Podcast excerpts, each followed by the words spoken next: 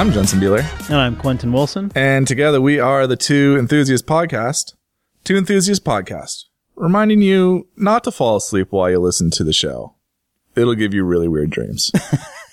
like really weird dreams.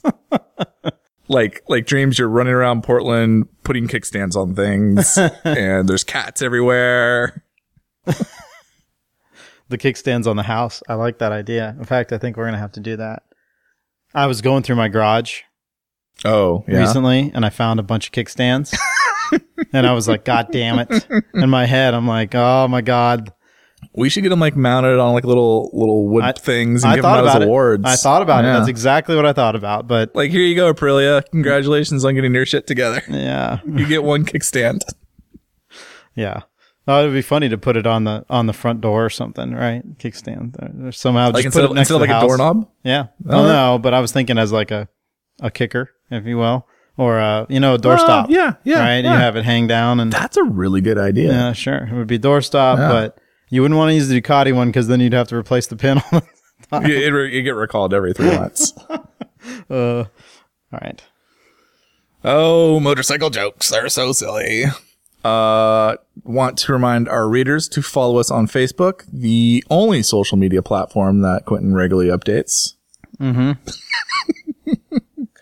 uh, I, I, I got this new idea. Like instead of trying to plug them all every show, I'm going to pick one each show and be like, this show, please, please, please, please, pretty please follow us on Facebook. And then next show, you know, Instagram, Oh, okay. Twitter, all that. Yeah, right. right? So I guess I need to get the Instagram on my account or something. you think that would help? Yeah. Mm-hmm. Yeah. Okay.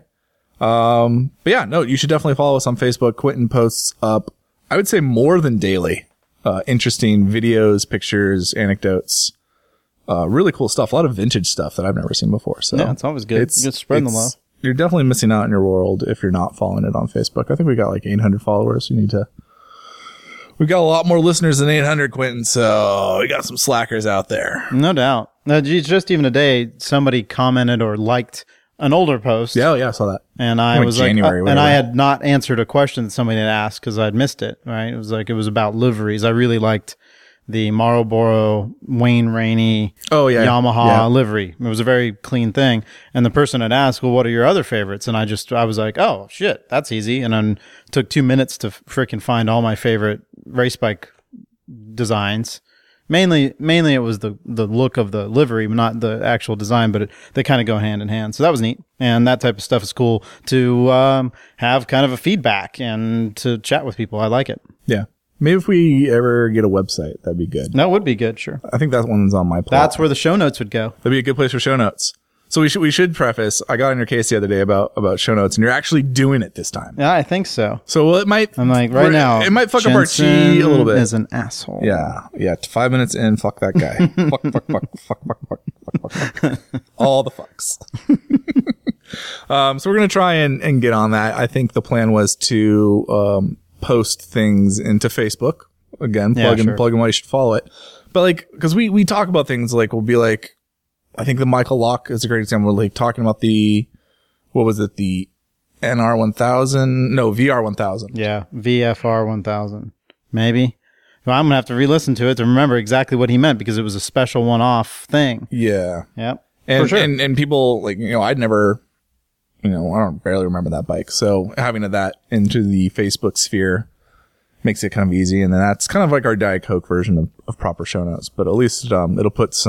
kind and then that's kind of like our Diet Coke version of, of proper show notes but at least it'll put some perspective and uh, understanding on the no. show when you listen to it. It was a CBR 1000. It was like the most basic of thing. It was. We talked about the the VF 1000R, which was the one you had the picture of. right, That, was and the one he that's, liked. That's the one he bought. But we were, we were talking about the weird thing was the the bike that's like this huge Shamu sized bike that he raced at Isle of Man. I think it was his luck raced at Isle of Man. That was the interesting Right. one. I wanted to look up that and I never got a chance. So we'll do that. Sounds good. Good stuff. Good stuff. Write that down. I am. Write that down. Uh, so Quentin, I'm I'm a lucky guy because I got a new bike in the garage. Yeah. and, and it's a my bike. It's not a not a their bike. I got a uh, Ducati pimped my ride and gave me a uh, 939 Hyper Motard SP. yep. It's pretty sweet. It's kind of like the 821, but different, but not really. It's not that different. It prompted me to um, ask you about I would say the the third pillar in the holy trinity of motorcycle topics you shouldn't talk about, which is breaking in a new Oh. motorcycle. God, yeah, right. Right. So we're let's just sidestep tires and oil and get right into zero mile bike. What is the preferred nomenclature, Donnie? On You're out of your element. yeah, right. What what what's what as a Ducati regional service manager? What is the official party line on how a bike should be broken in? And then as a former man of the industry in racing Former and current. and current, Yeah. yeah, yeah. Current, get it? Uh, Alta, current. oh. oh, man, that was bad. It's gonna that be was that so kind of. good. It's gonna be that kind of show. Oh wow. Yeah. Yeah. All right. Getting Well, this up. this this of course could go for a lo- really long way, and it's a bad deal for a lot of people. For me, it's very, it's fairly simple. Um, so from the Ducati standpoint, I to be honest with you, I don't even know whatever it says in the manual. It says in the manual like you're supposed to go to no more than 25% throttle for a thousand miles or something ridiculous and stupid and something that I would never follow and never recommend. And as a Ducati rep, I had to just kind of gr- grin and nod and, you know what I mean? It depended on the person. If I felt like I could get, get away with telling the truth, I would tell the truth. Uh, or when I was not to say the truth, but I would tell them my opinion instead of what the truth. The truth is the lawyers and or the company want a very specific set. They they'd rather you ease the bike in because it's going to limit the amount of potential damage for sure than break it in properly. But there's a balance with that. And we say break in, it's a really horrible term because it sounds like you're about to break it. Um, so I always would say it's run in, whatever the run in is. But I'll give you a mm, empirical knowledge from what I've experienced over the past 20 years of watching bikes get run in and seeing what happens to them over the course of time. And that's w- why I've I've developed the, the opinions I've had, whether it be Honda or Ducati. Those are those personally are the ones that I spend the most time with is the, the various Hondas and Ducatis. But I've seen it and watched it for years with friends' bikes and your bikes and you know wh- whatever it might be. I, I see a lot. So the the biggest thing I learned was when I was at Pro Italia in '99 through 02. We were the press bike people for uh, Ducati, Moto Guzzi, and Aprilia. So it ran the gamut from a Rotax Aprilia V twin, uh, double overhead cam water cooled engine to all the air cooled Ducatis of the time to all the water cooled Ducatis like a 996, um, and the ST series, etc. So I got to see a wide breadth of different styles of engine and keep in mind that that's part and parcel of what we're talking about is it's you can't just say a blanket statement that one break-in is good for one bike is going to be the same for another. So that's something I got to say. It's like you got to be clear on that. A Moto Guzzi might break in differently than a Ducati because it's a freaking mud pump of an engine and it doesn't rev that high. Well, choose your words carefully because that is a slander against mud pumps around the world. They're just trying to pump how, some mud. How dare you? they sir? don't need to. How uh, dare you? they don't want to be called Guzzi. damn you. So, I mean, and with, and with by saying that, I'll also say in the same breath that I love Guzzi's and I think they're rad. And but it was at that time I had to learn to love a, a bike that made a huge clunk when it shifted from one gear to another, and those gears had to run in a lot more than on, on say a Japanese four cylinder. They right? make excellent two wheel tractors. right?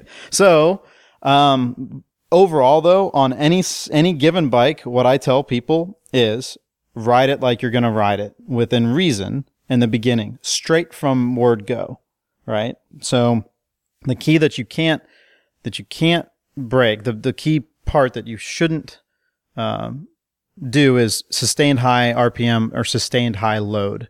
So even if it's 6,000 RPM on a 12,000 RPM limited bike and you're heading up a hill, you don't want to just just stick it in that and just rev the just keep keep keep it that rev and then but load the crap out of it in a in a in a high gear. You're going to want to row through the gearbox to get to continually try and go through it and try not to stay sustained for a while. So the worst thing you can do is get it out on the highway, click it in the sixth, and just go. You're not breaking in anything. It'll be a problem you're breaking in more than just the engine. And in the engine, you're breaking in a lot of different components, whether it be roller bearings, plain bearings, and you're not supposed to be breaking in the plain bearings. That's half the battle is that you're trying to, to, to keep, uh, certain components from even touching each other from a metal to metal standpoint. So a plain bearing has an oil film. And then the way you keep those good is to to have a, a bit of make sure that you never take off immediately, but that you don't necessarily let it sit there and idle for a long time as well. So there's so many things going on here. It's more than just what you do on a day to day basis or what you when you're at the beginning of the bike's life. It's what you're doing throughout the life. So the first thing I do with any bike is just go and ride it. Um, for the past few years, the few past few Ducatis that I've had new as a regional rep for Ducati, part of me, I, I would buy these bikes. They were my bikes. They weren't Ducati's bikes. I would ride up um, the local canyon road, uh, probably about 100 miles. I would go up and down that canyon. It would allow me to ro- go through the rev range all the way, all the time, constantly rolling through the gearbox, running in the gears, running in the clutch, breaking in the suspension as well. You're you're you're you're doing all of it and the brakes.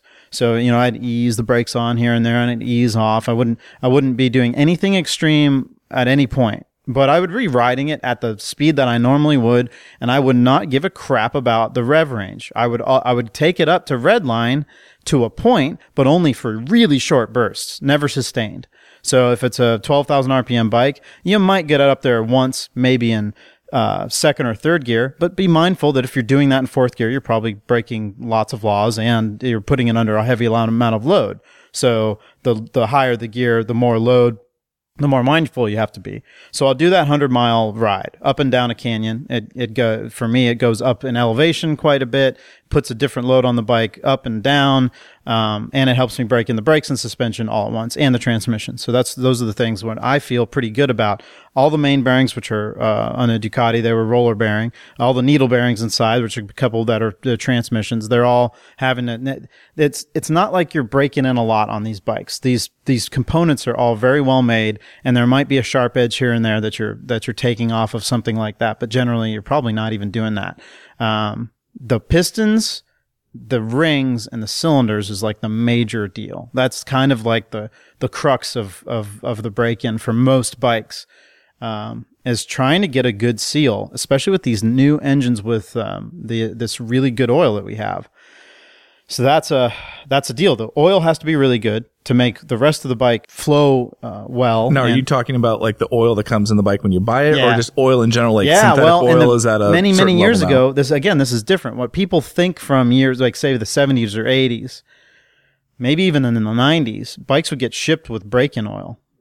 And if it was said that hey, this is the break-in oil, then you have to either you know dump that immediately, or sometimes they would get filled with like cosmoline or some sort of weird methyl ethyl death chemical that would uh, keep them from being um, uh, uh, from any kind of uh, oxidization or corrosion or whatever, and you'd have to dump it. They call it fish oil. I can't remember what the bikes were that I had to used to have to dump this stuff out in, but it was at Bert's Motorcycle Mall and it was in the late, sorry, mid '90s. It was some Yamaha, and you had to dump the oil. It was part you if you had to do it. You couldn't run the bike with the stuff in it, right? It, Oh, was- it was it- for shipping only. yeah, it was for shipping only, and I can't remember the exact situation, but it, it smelled horrible, and you had to take it out and fill with whatever the oil is what we had at the time. Why, right? why would it ship with something that you're never going to That's a good it? question. It was a really strange thing, and I don't quite understand what was going on at the time. I'm, you know, I was just being doing what I was told. Sure. Right. So it'd be it'd be interesting to do a go back and, and maybe talk to a few mechanics that were uh, alive at that time because I was just a young skippy.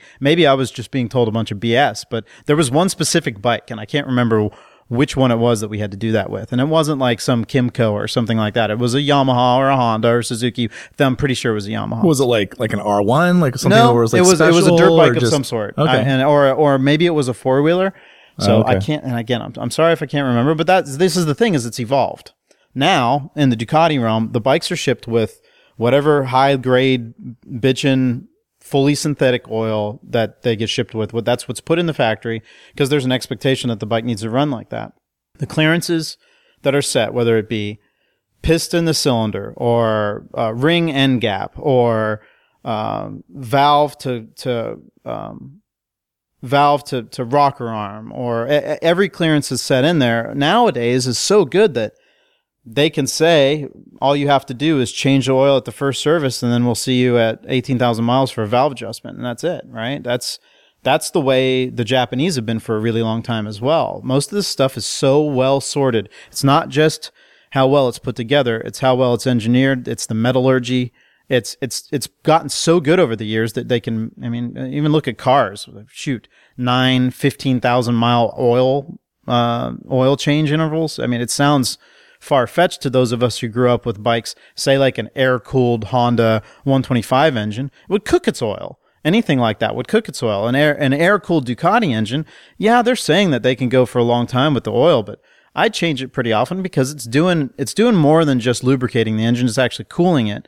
So there's there's a lot going on there. And in a motorcycle engine, it's going through the transmission most of the time. The transmission has uh, shears the oil, crushes it. Whereas the oil that's going through a main bearing, it's there as a cushion. It's not there to get crushed by the main bearing. It's just there to to provide a bit of a cushion. And if oil pressure is good, it's good. So when you say I like to start my bike up and let it sit and idle for 20 minutes, that's actually okay for the engine part, but it's horrible for the combustion chamber part, for the valve part, for the exhaust valves, for the intake valve. It's just, that's not a good thing. It creates carbon. It's just going to load up, especially with the shitty fuel that we have now. So you basically want to get it started and get it going. And depending on the bike, you want it to get oil pressure to the top end or oil pressure to the furthest point from the oil pump. And we know in the Ducati realm, okay, that's about 50 seconds. So it's really good, right? So you got your 50 seconds, you know the thing's ready to go.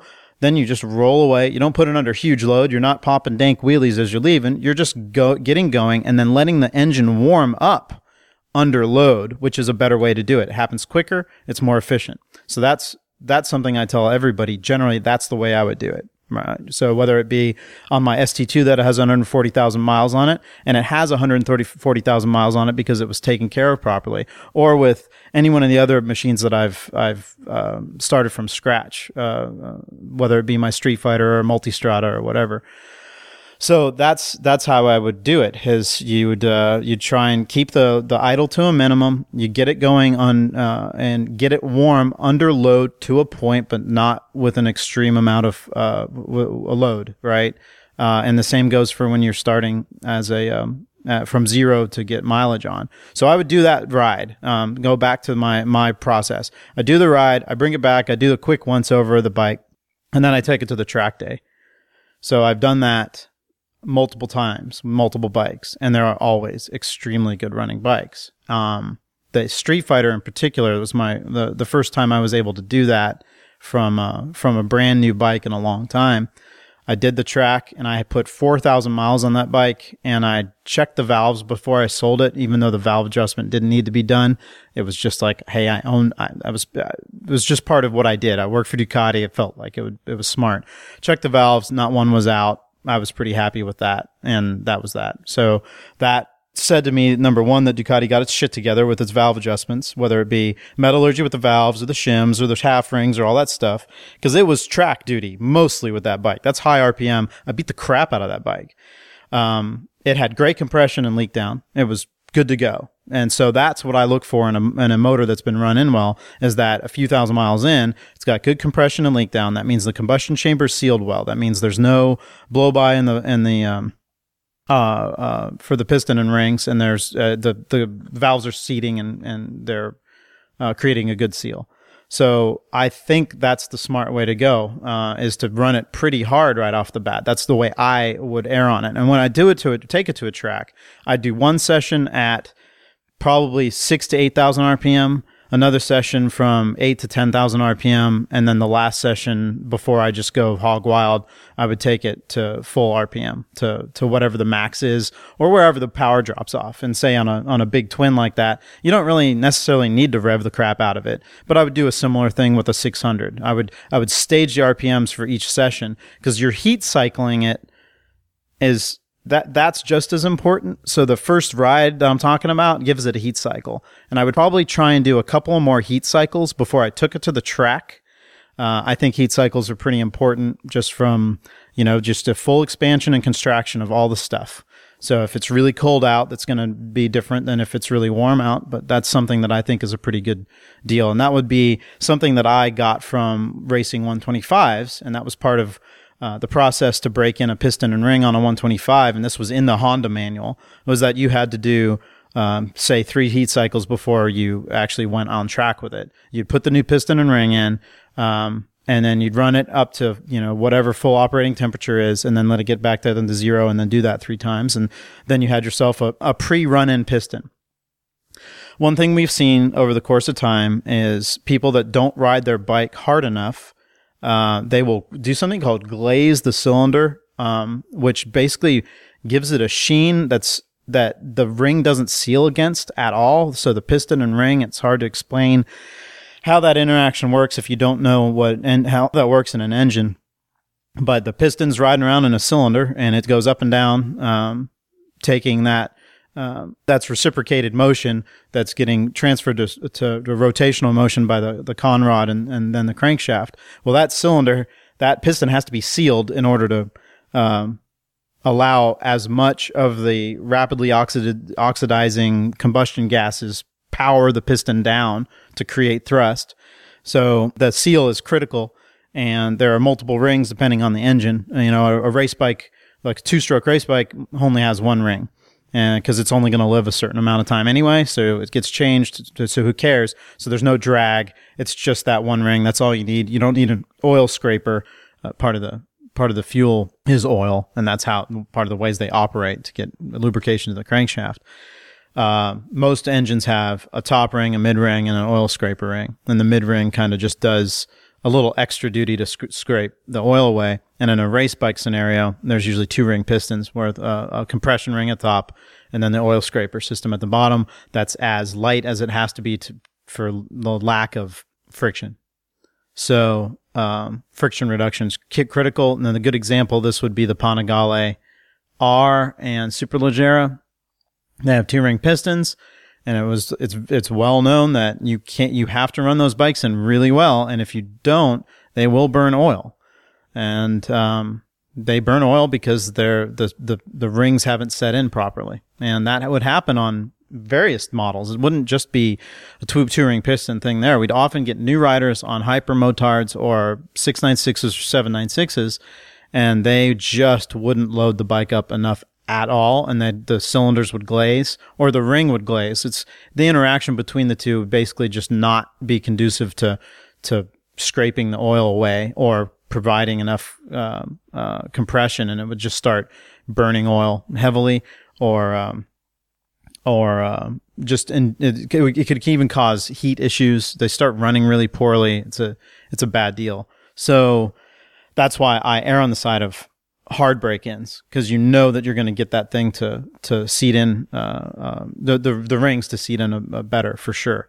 That's my opinion, and I know a lot of people have different ways of doing it. Shoot, I used to hear of a, a you know like a pro stock V8 engine builder that would get the thing on the dyno revved up at 8,000 RPM, which is high on a on an American V8, and then bore uh, a, a, cup of water down the intake, right? And that was their idea of, of steam clean slash breaking in a, right? It's crazy. So I would never do anything like that, but that's, that's the type of thought process that people were trying to do. And it might depend on the rings and the pistons and the cylinders and what was it cast iron, right? Or what are we dealing with? With most motorcycle engines, we're dealing with Nikasil plating, which is extremely hard on aluminum, and then a, a piston that's aluminum and a ring that's who knows what. I can't even try and guess how the rings are formed. They are usually of some sort of a steel with a really gnarly coating on them. Sometimes it could be tie nitrided. It's some sort of nitriding process in general. Anyway, it's super hard. So they do want those two things to be super hard, but they, their faces have to eventually wear into each other to a point and the rings spin on a, on a four stroke generally. So the ring, you put the ring end gap in one spot and it'll move around over the course of time. That's just the way it works uh, on a two stroke, they get pinned. And that's because there's holes in the cylinders of a two stroke, and that's a whole nother story.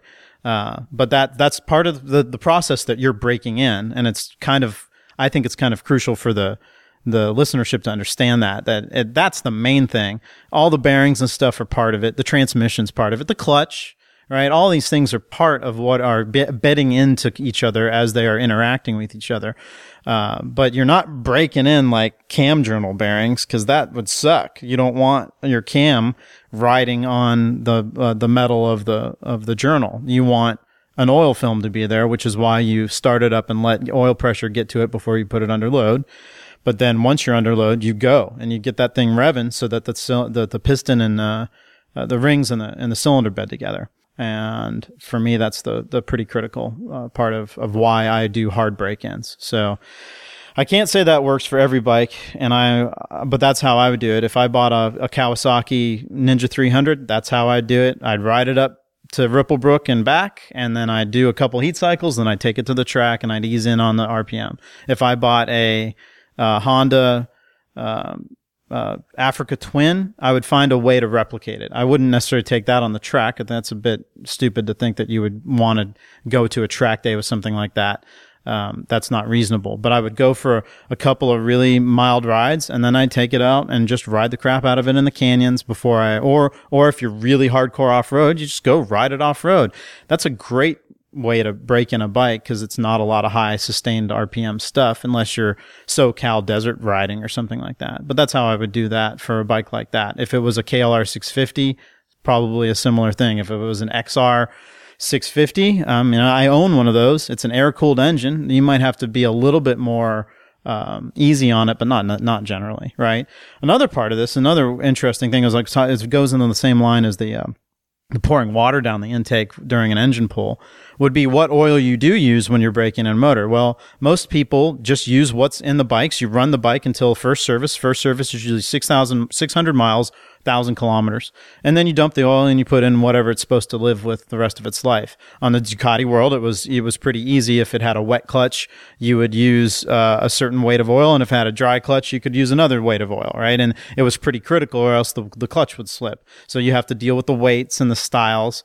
Um, my ST2 lived its whole life on Motul 5100. It's a semi-synthetic and it worked from pretty much from day one, I believe. I bought it with 90,000 miles and the guy that had it before me, I'm pretty sure that's what he used.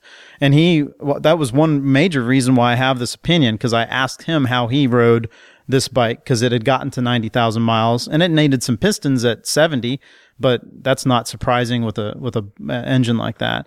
And when he had told me that he had just pretty much ridden it uh, immediately from uh, as he normally would from go, that gave me an idea of okay, well, if a Ducati engine can last this long with that type of behavior, and now it has 140,000 miles on it, then okay, that's a good way to do it. I don't think there's anything wrong with that. And it also proved that to me, I mean, there's that depends on it's horses for courses whether you use full synthetic or semi-synthetic and all that, and that's that's what the part of the unholy trilogy of Yeah. right? Because Now- you can only you're getting a second pillar shit right, right and i don't want to do that because you can only do that when you're running dunlop tires right? Because you can if you're using pirellis you have to use semi-synthetic for sure. Well, and you have to use Italian oil.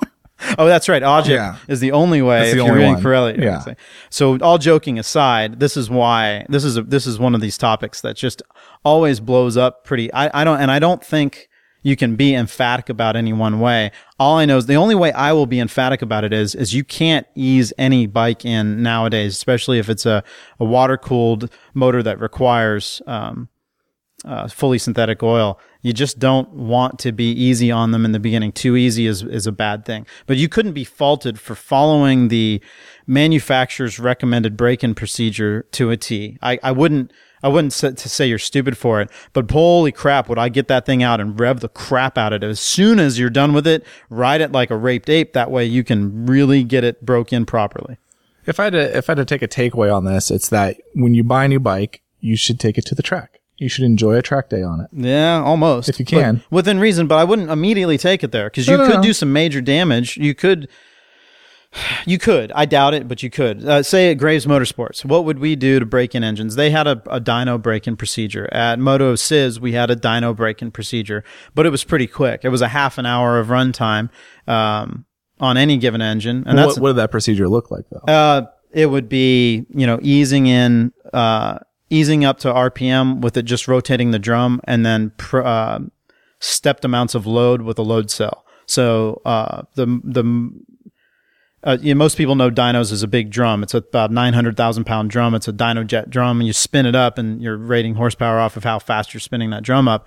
Well, a better dyno, which is like say a dynojet 250i or a superflow or a mustang have a load cell, whether it be a water brake, uh, that's forcing water through, um, through a, Channels. through a vane that that's causing friction basically, um, or an electromagnet that you turn on and it loads the motor down, right? It's like reverse it's the same concept of what uh, cyclists use called trainers, and there's electromagnetic electromagnetic ones, and there's there's water ones, and Yeah, it's just okay, sure. it- it's just you're creating some sort of friction, Yep. some sort of load against the the axis.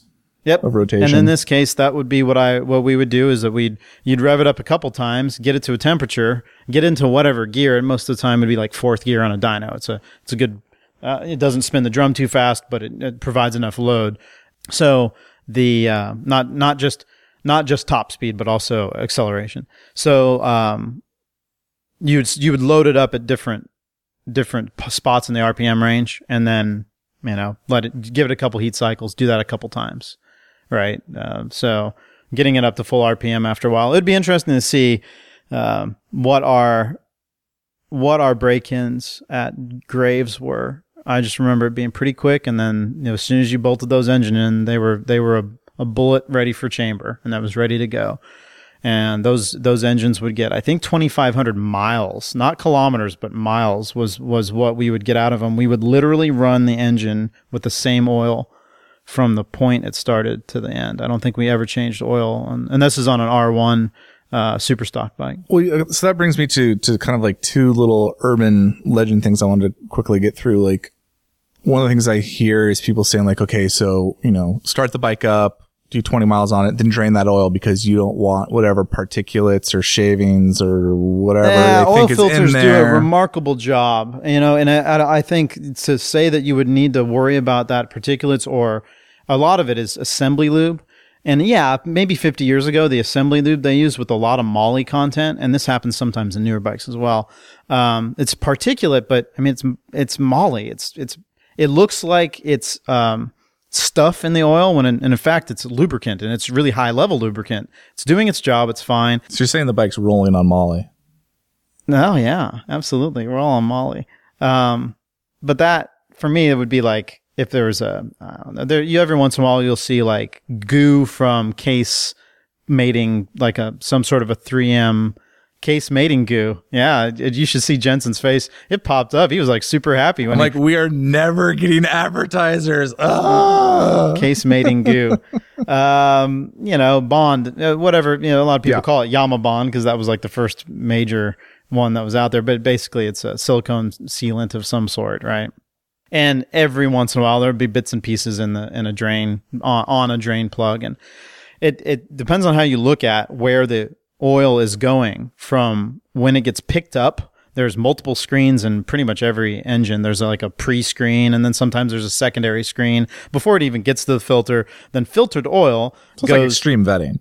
It it is. Ex- It is sure. Absolutely. It is. All right. So it gets from the filter from the oil generally in a well-engineered engine. Uh, filtered oil gets to the important spots first, whether it be the crankshaft or the camshafts, and then it goes to everything else afterwards. Transmission being last. So somebody concerned about like immediate particulates, I I think that's overkill by a long shot. Like I, I can't even imagine that. Now, if the same person was talking about, say, a bevel drive Ducati in 1971, oh yeah, oh yeah, fuck yeah, absolutely. I would, I would be like, yeah, pour the oil in, ride it 20 feet, then drain the oil. Maybe not. So it's hyperbole, but Around the block right, to the dealership but, with them but we're talking about an engine that didn't have a proper filter system. It was really bad, and I'm sure some of those older British engines are similar. Um, shoot, some of those motors were designed to have like total loss oiling before some sort of screwed up gear drive oil pump was bolted to them. And and I, I, this is ancient shit, but that that that's where a lot of this stuff comes. in. It's it's um, it's kind of like tribal knowledge going through. So whatever somebody's buddy's dad used to have to do on their 1950s mm-hmm. Ford is what they expect to have to do on a 1990s Honda V4. It's like, give me a break. Well, I think that's where that's where I think a lot of these kind of like weird little.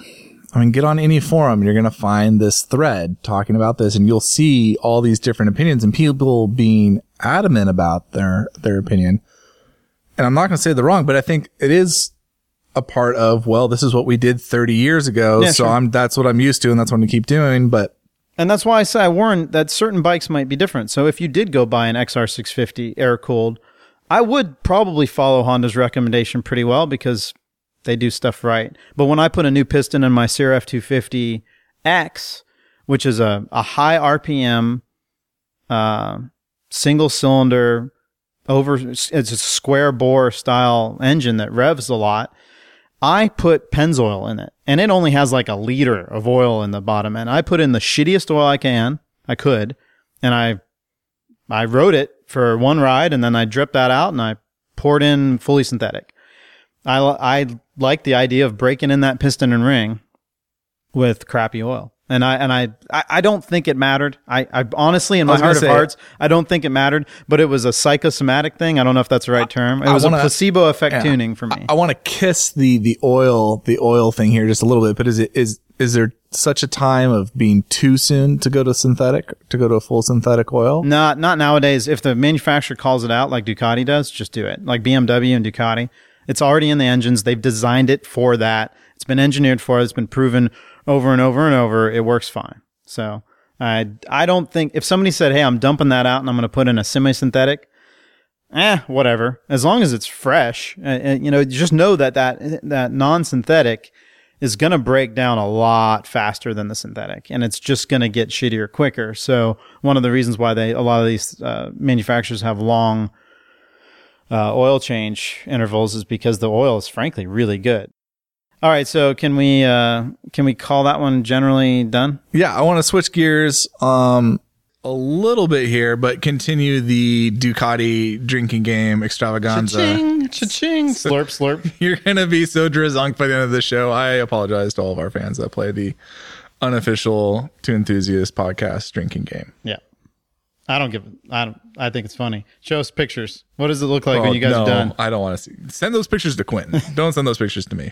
Two Enthusiasts at asphaltandrubber.com. We should have a two enthusiast drinking game at asphaltandrubber.com. That way we can only we can only open it once we blow like a point two into a. you point two. You, you blow a five point eight. um. So yeah, I want to talk about the Ducati Premier financing, and I called this on Asphalt and Rubber. I called it the subtle big deal that is that was released this week. Um, you may or may not have seen just a kind of a copy paste job on the press release with it because it's it's kind of dense material and it's kind of a big deal, but it's dense. So we're gonna try and break it down a little bit for you and try and uh, impart why I think this is such an important thing for Ducati, obviously, but also I think for the industry. I think we're going to see a trend in the US that follows this. And, and truth be told, before we get too far into it, Ducati is really just following BMW. BMW started with the, and I don't really know how we pronounce this, but it's the BMW 3Z riding program or 3EZ. The yeah, because it's like I don't even know. I don't know what the rec. We should probably look that up as three easy because it was. It's not three easy payments. It they're was, trying to say easy, but they're using a three because they're all computer geek like that. And I don't really, it's really awkward to say. It's kind of like the movie Seven, where the seven is the the, the V. V, and the Yeah. yeah. It's like mm, I don't know about that. Or deadmau5, right? Yeah. that person, deadmau5. I don't think we're hip enough to know how to say it. No, But but what it is is something that looks like a lease, smells like a lease, but isn't a lease, but it kind of is. It is kind of is. Well, and another point of disclosure is that when I was at Moto Corsa at the Ducati dealership of the past year, we got to roll it out in Oregon, and I, we're we're one of the few states I think Ducati. State in the hizzy. Right, so one of the few places where they they kind of gave or were able to due to regulations.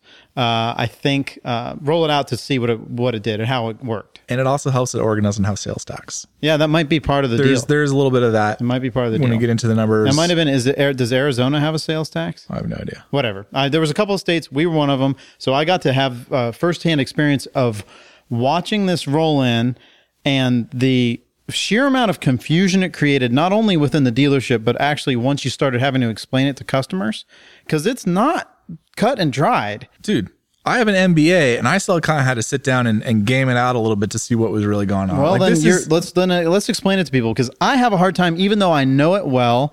The only the only reason I don't know it extremely well is because I never got onto it, but I thought about it, and it didn't seem like that bad of a deal, and that's why I kind of. But I, but it's one of those where you're like, uh, Well, and that's the thing, right? So, so it's like a lease in the sense that there is kind of stuff that happens at the end of the loan term or the term of the loan, namely a balloon payment, which basically is at the end of this pro financing program, you're going to have to pay a bunch of money if you want to keep this bike.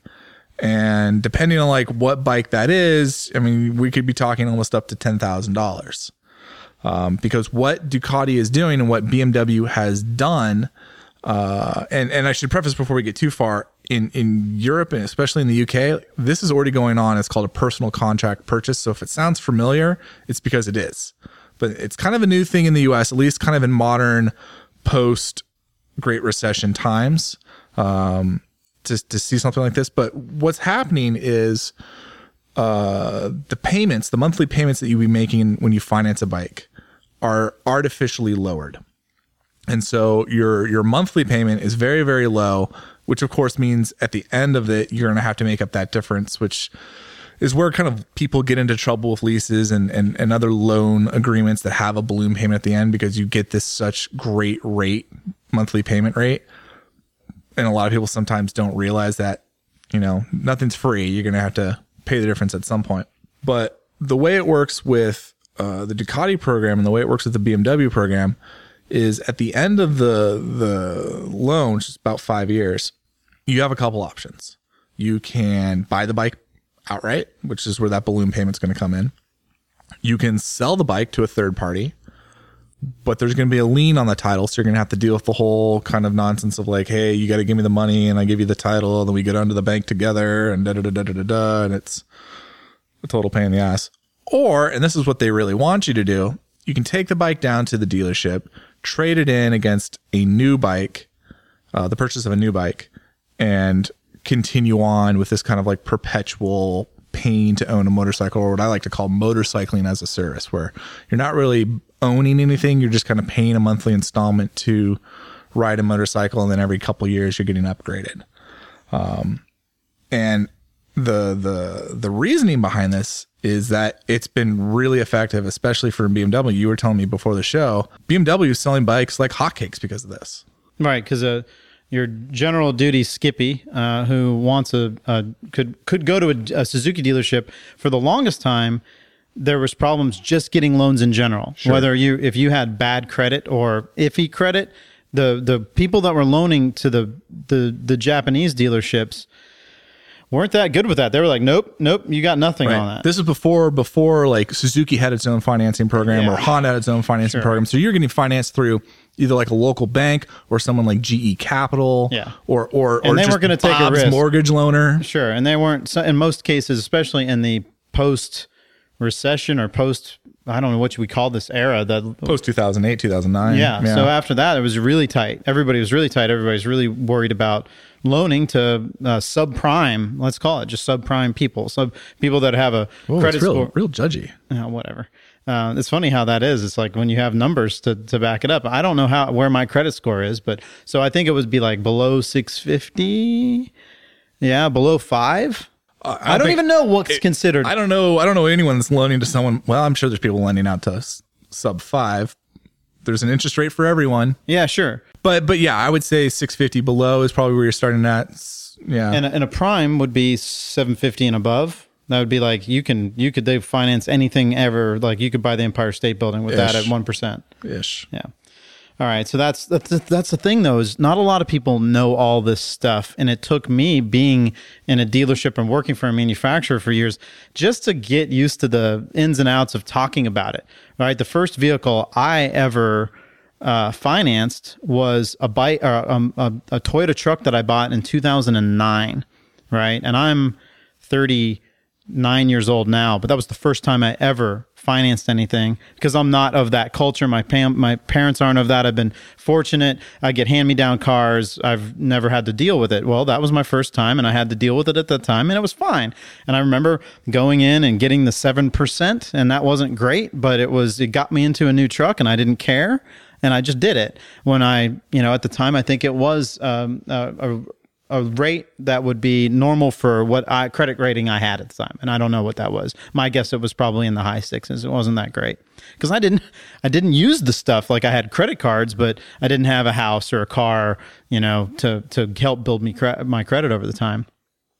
So that is something that a lot of people that just the machinations of of getting money for a vehicle alone probably cause people to go into a tailspin, let alone then going into something like this that sounds a little hinky, right? Well, it's a huge thing, and there and there already is a stigma against leases and loans that have balloon payments. So you have to kind of you know, you have to overcome two barriers. You have to overcome the idea that you're going to finance a purchase, which, truth be told, most buyers nowadays are financing their purchase. Yep. We are a credit society here in Yep. the United States. But you have to get over that hurdle, which is a lot lower now than it used to be, but it's it's still a hurdle for for a variety of reasons, whether it's your credit score or your just your view on money or Yeah. how you're structuring your life. Maybe you already have too much stuff that you're making monthly payments on and it's just not an option for Sure.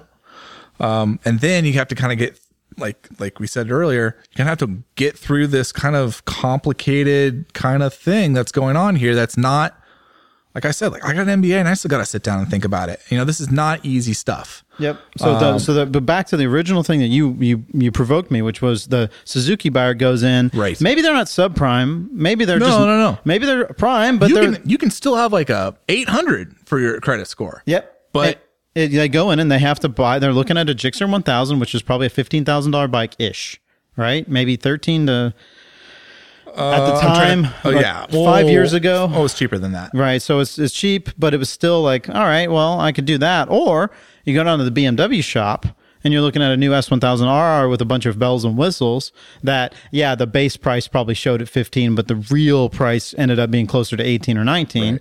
And you can get it for less per month because most people are they dictated by that price per month like i know i can afford x amount a month whether it be $100 $200 $300 and they don't want to vary from that very much and they don't care if it's $18000 or $16000 as long as that payment per month is met right, So so here's some examples to to kind of gel this in, in concrete numbers, right?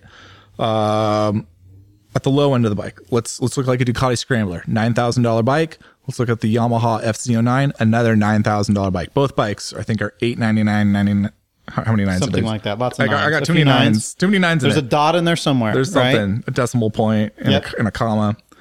Nine thousand dollar bikes through standard financing on that Yamaha. You're going to pay one hundred and sixty dollars a month. standard like you go in you have a fairly good credit you score Got, you got a bitchin' credit it's score. It's going to be what like a, a, a 72 month or are we? 60 I'm, i did our crunch numbers at 60 months. Okay cool. So So five that's even so better. five Yeah, year sure. loan. Yeah, yeah, sure. Okay. Talking about 2.9 3% apr yep. Uh, so good good rate for what the market is right now. Yep. $160 a month. Yep. That ducati $99 now the kicker is at the end of that five years you own that FZ09 you've paid that that sucker off you've probably paid about $2000 in interest but you you paid that sucker off that ducati you owe another four grand or so so we- we'll get to that in a second. At the higher end of things, and I think this is what you were talking about, Honda 2017 Honda CBR uh, 1000 RR, MSRP 16.5. 2017 Ducati 1299 Panigale S 25,800. Guess guess how much we're talking here monthly. Um, the Honda is two hundred ninety six dollars a month. The Ducati is two hundred ninety nine. So for three dollars more a month, yeah you can have the middle range Ducati, which has got a lot of features, or you can have the base model Honda, which is like the same freaking Honda that's been out for the past decade. And you know, I think it's easy to get turned off by the MSRP and the prices of these bikes. Yeah. But so many people are purchasing based on what that monthly payment is that that's how you're bringing in buyers. So it's like saying like, Hey bud, like for the same price, basically to you, you know, in terms of your monthly budgeting, which bike would you rather have? And, you know, it's not surprising to see that people are choosing the higher end bike. So we're seeing like in the BMW side of it, I want to say a fully decked out BMW S1000 RR was like 270 a month, 265 when I was looking at the numbers. yeah You can go on their site and they'll show you pretty quick. And you this can, is with the balloon payment what we call a balloon payment well, right. So it's looking at a balloon payment with, BMW's version of what Ducati has just released it, the BMW plan and the Ducati plan are very, very similar. You can interchange, I think, most things with them. Read the fine print, obviously, Yeah, but sure. from the terms of our conversation, Yeah. very interchangeable. yeah So, yeah, I mean, we, we- in that in that case, it's like a no brainer. For so for thirty bucks less a month, I can have a S one thousand double R, which is a bitchin' inline four bike. It's probably the best inline four super bike on the market right now. I have no problem saying that. Or you could buy the Honda, which is kind of eh, for thirty bucks more a month. get the F out of here. I know which bike I'm getting. Sure. Twice on Sunday. All right. So then there's the risk. So then there's a risk, and the, and the biggest thing is is that balloon payment, and that's where you have to kind of like get into the mon- into the the money side of it. So like I said before, that scrambler, at the end of that five years, you still owe four thousand dollars. So you have three options at that point in time. You can plop down four grand at your dealership, which is almost half the cost of the bike at this point, and you've got a five year old machine, and you're going to plop down four grand for it. Okay. Or you can sell it to a third party, which is going to be a pain in the ass. Or, and this is what Ducati wants you to do, you come in and say, Hey, I've got this scrambler. I owe four grand on it. It's five years old, but you know, a five year old scrambler is probably going to be worth 4,000 or more.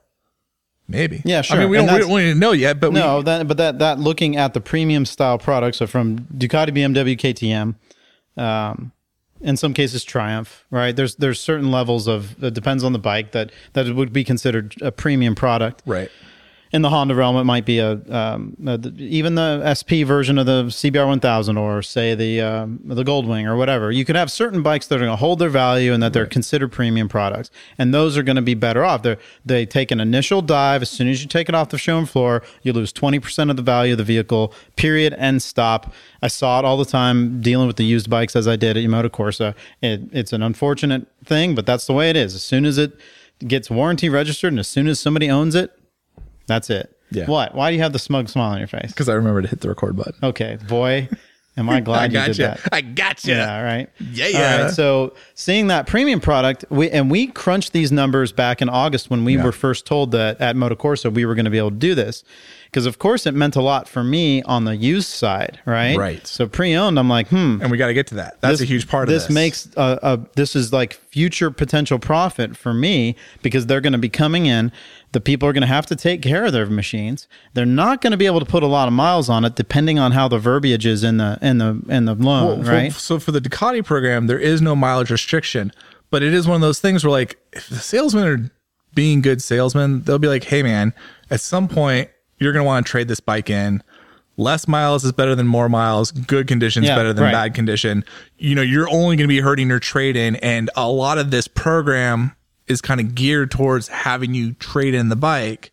So That's- caveat emptor right yeah, there. right. So the caveat emptor is that, and so what we did was crunched, and we just we literally just did this between you and me here now. Right. But at the time, we did the same thing for Panigales and for Multistradas. Again, both were large expense machines that we thought more people would be going for to get to use the balloon payment. We really weren't really thinking about the scramblers, even though that might end up being the the big one where somebody can be like, dude, hundred bucks a month, bring it on, right? I think Ducati's little line was it's a cappuccino a day. Right. And if it's a cappuccino a day and then you have your scrambler and your cappuccino a day for 200 bucks a month, you're stoked, right? Uh, so in the in the Panigale world, 2012 was the first year of the Panigale. They were twenty-two, twenty-three thousand dollars new. I can't remember exactly. Yeah, somewhere around in right. there. Somewhere in the, a little over. I want to say like twenty one nine, whatever it was, it was in the early early 2000s, right? 2000s. And now uh, they're worth in the in the market. There's right now on Cycle Trader. There's 25 of those bikes tw- in 2012, varying mileages and specs and all that stuff. But the average value is 13.8. And from my standpoint, I can look at Cycle Trader as a very good um, indicator of the market, and that's how I would ha- start pricing bikes depending on, on mileage and, and condition. So 13.8 now, and if that person had been paying from 2012 the five years into this, they would owe about eight grand. Let's just call it Yeah. about. We're doing, as you said, gorilla math, which is fine. Um, and I, I think for this purpose, it makes sense. So if the bike's worth in the open market 14, as a, say that say that's just the general in, in the mid range, and you owe eight, it's like, hmm, all right, well, what does that mean? That sounds really good. That's not a bad deal. No, you're, you're going to net six thousand grand on it. if you sell it, that would mean you putting it on Craigslist and being able to sell it to the person with with the lien and all that. all that stuff. So Yeah. there's some stuff going on. That's not that's not necessarily a given. So say you go to trade it in. Well, the dealership is not going to give you fourteen thousand dollars for that bike, not by a long shot. They're going to look at that $14,000 potential value. And then they're going to nitpick all the stuff that might be wrong with the bike, whether it be mileage or scratching the paint or what, all the other stuff that's wear and tear on the machine. So unless you've kept it pristine, then they're going to be able to knock that down to say that the value of the bike in the open market is going to be 13, 13.5. And they're not going to take a risk to buy a bike to sell at 13.5 when they know they might only get 13 in a few months. So then they're going to back off 20%, maybe 25% from there. And they might, so you might only get 10 grand for that bike if you trade it in. So you're like, oh, that's a bummer. But you still, if you owe eight and they take it in, then you're just applying two grand more into your next machine. So instead of yeah, it, it, could you you you and I look at it like oh man, that's potential for five or six grand there. Maybe it's not going to be that if you trade it in, but you're still looking at the chances are you're going to be able to trade that in and put money down on that next machine right. if it holds its value. If you don't have a lot of miles on it, if you've burned twenty grand, uh, uh twenty thousand miles into that bike, it might only be worth seventy five hundred. So then you've taken the hit then you might have to put some money out. But then you got to look at what you did. You owned a premium machine, whether it be the BMW or the Ducati, for five years. You got a few track days out of it, a lot of track days out of it, maybe a lot of good use, maybe a lot of time, a lot of. Uh, um, you enjoyed yourself. Whatever it is. Yeah. And then you have to decide whether it was worth your money to own that bike for you know, $200 a month or whatever the price, maybe 250 bucks a month for something that special for five years and then continue on with it. Is is owning a bike that's rad and new with all the latest greatest creature features worth that to you? And a lot of people would say, heck yeah, and then not have to worry about the bullshit that's involved with selling it and just be able to trade it up for the next best thing. That's the thing, because I remember you telling me what what's the average ownership duration for for Ducati? Eighteen months right. for for a, a, Ducati owner, at least on the on the higher end side yeah, of it. And I would look at someone like myself, and I'm getting into a new bike every two three years Similar. So there's there's somewhere something in there where let's call it every two years. Yep. So it's that same idea. Like so for a lower payment amount, and if you're one of these people that's cycling through a bike every two years and wants the latest and greatest, it might not be a bad deal. But you kind of have to be committed to this idea of motorcycling as a service that you're always going to be paying into it, that you're always going to have a monthly payment, a lower monthly payment, but still a monthly payment, and you're never really going to own anything. Well, if you own, say you buy the Honda at at three hundred dollars a month, yeah, for just about the same price as you would have a a ten thousand dollar more MSRP Ducati, right? You own that for five years. At the end of that five years, you own it outright. You at that outright. time, right? You're so you pro- have so you have an asset, right? You have an asset, but it's going to be worth maybe seventy five, eight thousand oh, dollars, even lower. You, I'm trying to think about my R one. It's a Honda. It's a Honda, but I'm trying to think about my R1. I think my R1, I think I bought it at 13 grand new. I think it was worth, yeah, it was probably worth six by the time I paid it off. Something like that. So we're again, this we're doing gorilla math, so it's basically there. Yeah, Bottom line you're is you're going to take a hit. You're you're you have taken a hit. You've owned the bike for that amount of time. You're going to sell it for six grand, and then you're going to go look for something maybe newer, later, or greater. Who knows? But that's the that's the reality of it. You have eh, you've spent a lot of money to own that thing, and that's notwithstanding all the maintenance that you might have incurred if you put a bunch of miles on it. So in this case, with the say the balloon payment on the BMW or the Ducati, um, if if you're smart and you just ride at a certain amount, then you don't necessarily have to worry about doing all the the time related. Well, you do the time related maintenance as you need to, but maybe not have yeah. to worry about the the big service or something. If you're going like to do tires. You're going to do oil. You probably aren't going to have to do valves though. Right? Do you are you going to put fifteen thousand miles on your Panigale? Maybe not. And maybe more importantly, especially if you're going through bikes every two years, you're probably always going to be in a bike that has a warranty, which is interesting. Yeah, that's a big deal. And and the the thing is that if you don't necessarily have to go all five years on this balloon payment, right? You could be two years into it and decide I want to get right. into the next one. Right. Right. And now, but at that point, you're going to be you're going to be playing the game of what's the bike worth and yep. what do I owe. And at two years into it, I mean, I'm just doing the math in my head. You've probably only paid off a couple thousand dollars, no in, doubt, in principal. So sure. you're probably upside down on that bike. Maybe so. Yeah, that's true.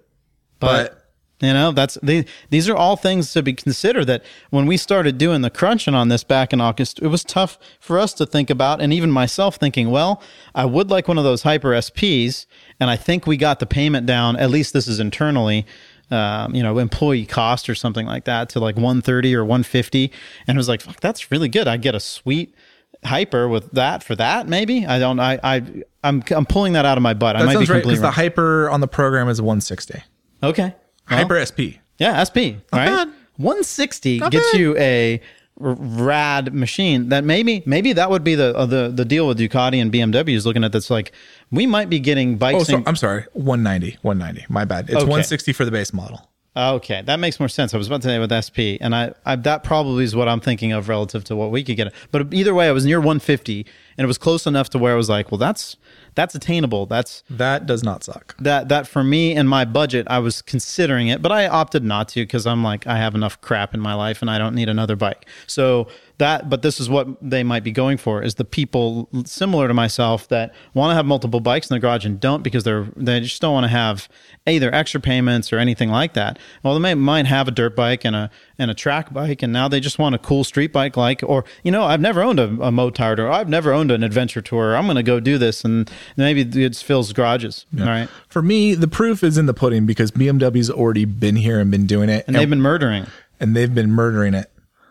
Um, so so that for me, it's like that that shows me what the potential is, and, and obviously BMW's been doing this for a long time, and so they've they've had that opportunity to kind of educate the market. They've been able to kind of indoctrinate some of the BMW riders into It makes it. you wonder if the car world, like, I, I don't know if this came from the car world or if Well, there's like an a lease. analog in the car world. It's like a lease in a car in the car world. In the car world, the leases are just really, really, really popular. leases leasing is popular um but also you know like there's different restrictions. Like they'll have a mileage restriction. There's going to be like insurance restrictions. There's going to be all sorts of like packages service packages you have to buy on top of Yeah, it. Yeah, sure. Yeah.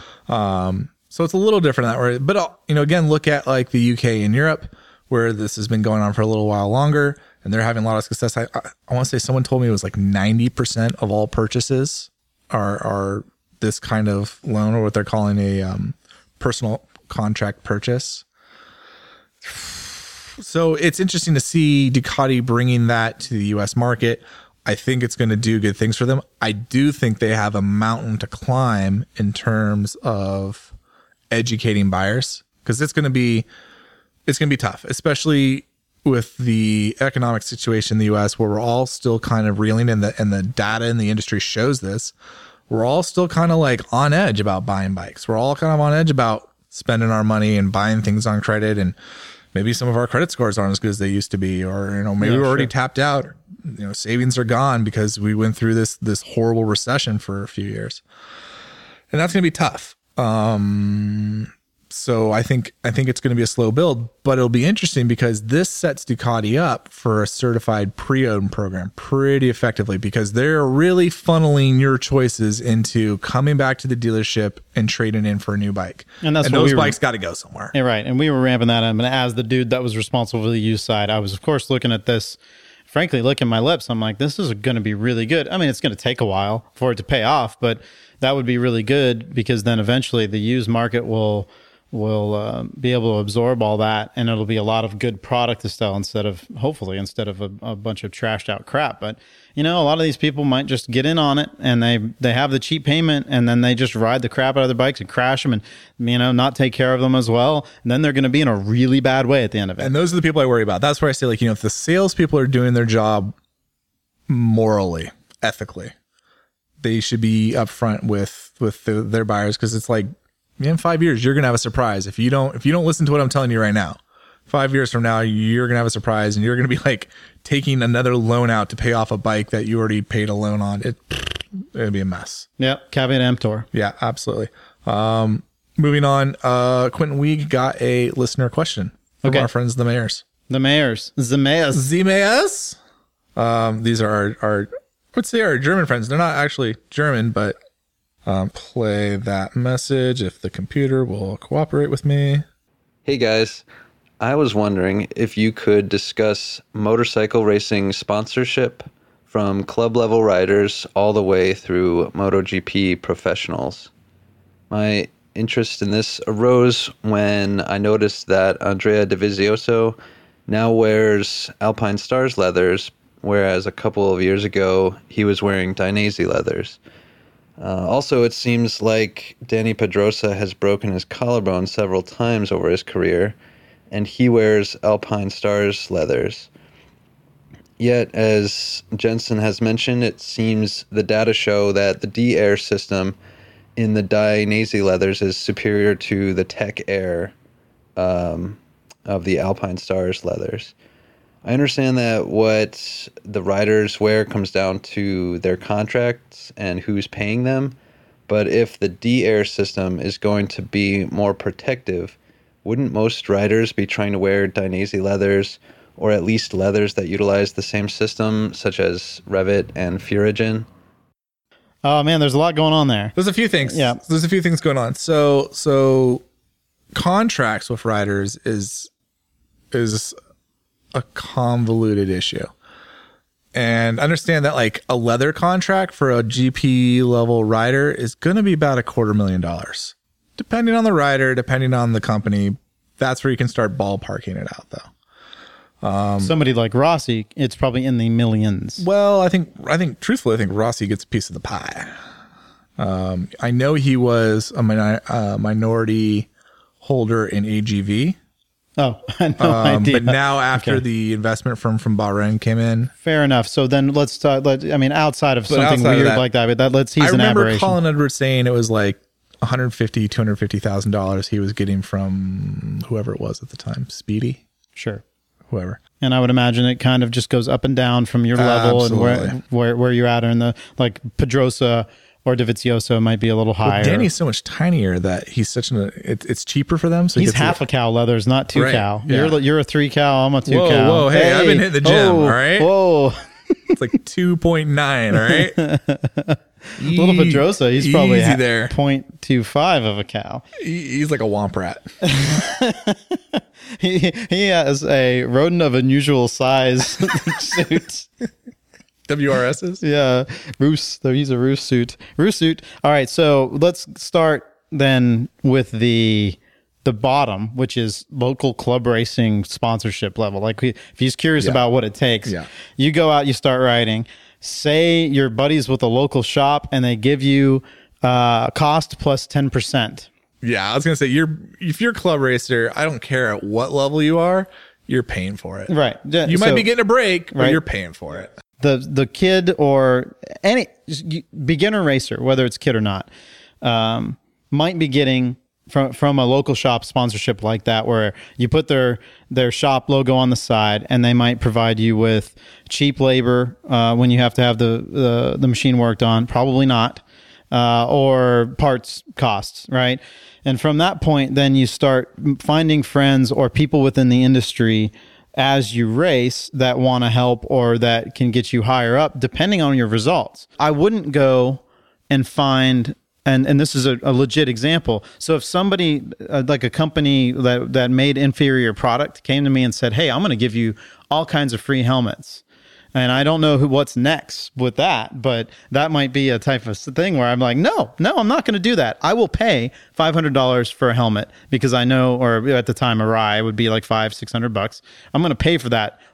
Definitely not going to take shorts on that. But if I know the oil's good, I'm going to totally use that oil. I knew people that would be sponsored by some horrible oil company, but would totally run um, the Castrol 727 in their bike, and that was how it worked, right? Well, there's that's that's the other part of it too, For right? sure. And we You- see that we see that in all levels of racing. Absolutely. You got to know that the product's good. So you're not really that much of a whore, but if you want to take a bunch of product and sell it off and then- and but still use that's what that's sometimes what would happen or you just have the stuff that you put in your street bike and whatever, right? So that was a very weird scenario to have a two-stroke engine with oil that you're running in the fuel. Yeah, I can't. That's very weird. Most of the time if you're sponsored by an oil company, it'll be just fine. You just have to change the oil more often if it's shitty oil. Ah, whatever. Right. right? So in that case, that's how you do that.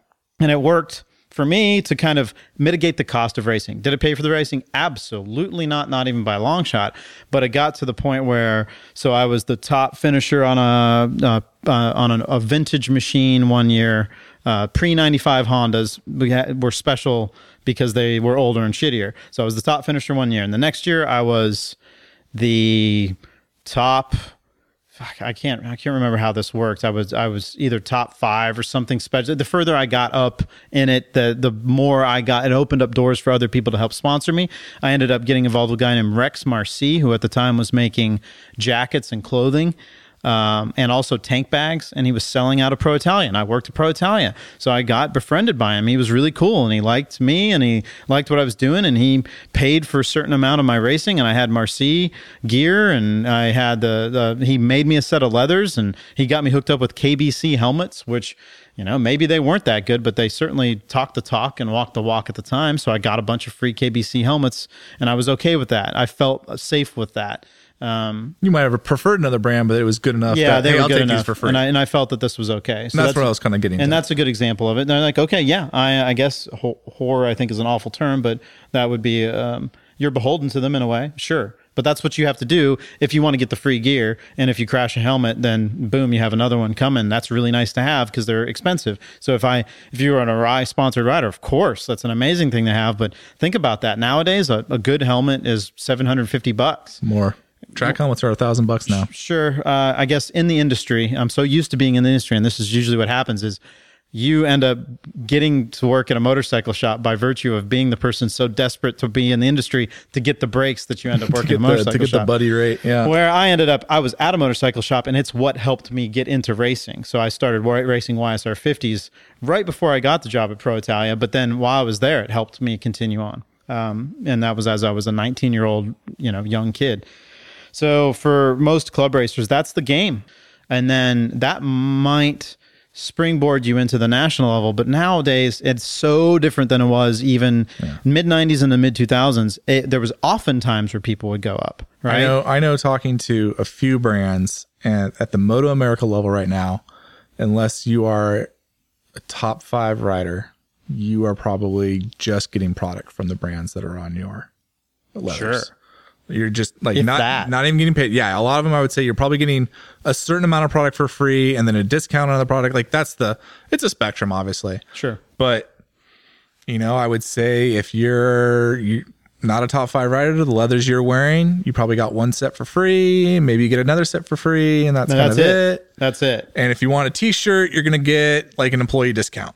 And you, the, the only way you get another set for free is if you just won the last race uh, right right after you high sided and ripped up your suit really bad Right. in practice or something. No, this is the way it goes. It's the It game. is. It it's is. part of the it's game. totally sure. game. So so that's interesting just to see that that's where that level is, and then like even you get to World Superbike, there's there's a spectrum on that grid on who's getting contracts and who's getting paid, and um, you know, And Dovizioso was mentioned, and no, it wasn't out in Dainese. He's he. We went and just I just did a Google, it. search of Dovizioso 2010, 2011, 2012, And and it's he's bounced back from Spike to Spidi to Alpine Stars to now back to Alpine Stars after Spidi again. So he's bounced around depending on probably who shows him the money. I would I would get I would wager so, but so there's a few stories. I got a few anecdotes on this idea, right?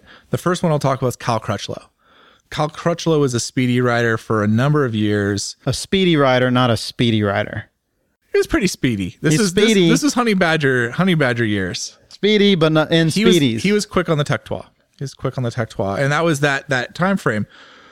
And he went through a season where he had a ton of issues with his leathers and his gloves, and they were blowing out. And I remember there was one, I want to say it was Silverstone, where the arm and the glove exploded and he got a ton of gravel rash. And it was a huge thing. It was it was extremely painful. It held him back for a race. And I think that was the point in time where he said, middle fingers in the air. I'm done with you guys. I'm going to go shopping for a contract. And he probably was riding with Spidi because they offered him the most money. Yep. And I'm sure he took a paycheck reduction to be with Alpine Stars, but was like, hey, it's worth it to me to be in this brand instead of that brand because I don't see these guys' stuff blowing up when they crash and they're not missing a race or, or extra injured during a race because of that. and the same goes for Lorenzo and the helmet, right? Well, I think that's a different thing, to be honest. Um, That's a HJC. We remember so- that one year. So you and- had all the issues with the HJC. I think that is HJC not having the trackside support that Arai or AGV or Shoei has at the track. I don't think that's a product issue. I think that's whoever his handler was wasn't doing his job. I think that there wasn't. You look at if you go to the GP paddock, there is yeah. there is an army of AGV, Arai, and Shoei people to take care of their people. I have never seen an HJC person. Not to say they don't exist, but they don't have the big pop up hospitality thing going on and like a seamstress in the back who can make a helmet out of, you know, just like little cotton balls and Paper clips. and paper clips, you know, MacGyver style when they need to. It's a different level of support. And I think I think that caught them out. And I think it was a very public snafu that everyone got to see because they didn't invest into the support side of their product. Um, but I think uh, Kyle brought up a really good point about Danny Pedrosa. That's my second antidote. I believe Danny Pedrosa would be a MotoGP world champion if he was not a Alpine Stars contracted rider. And I, Hmm. That's and a bold statement. it's a bold statement, but you just look at, and, and Kyle brought this up too. You look at the crash data between the Alpine Stars airbag system and the Dainese air, airbag system, and there's a stark contrast on the number of injuries and especially the number of collarbones that have been broken.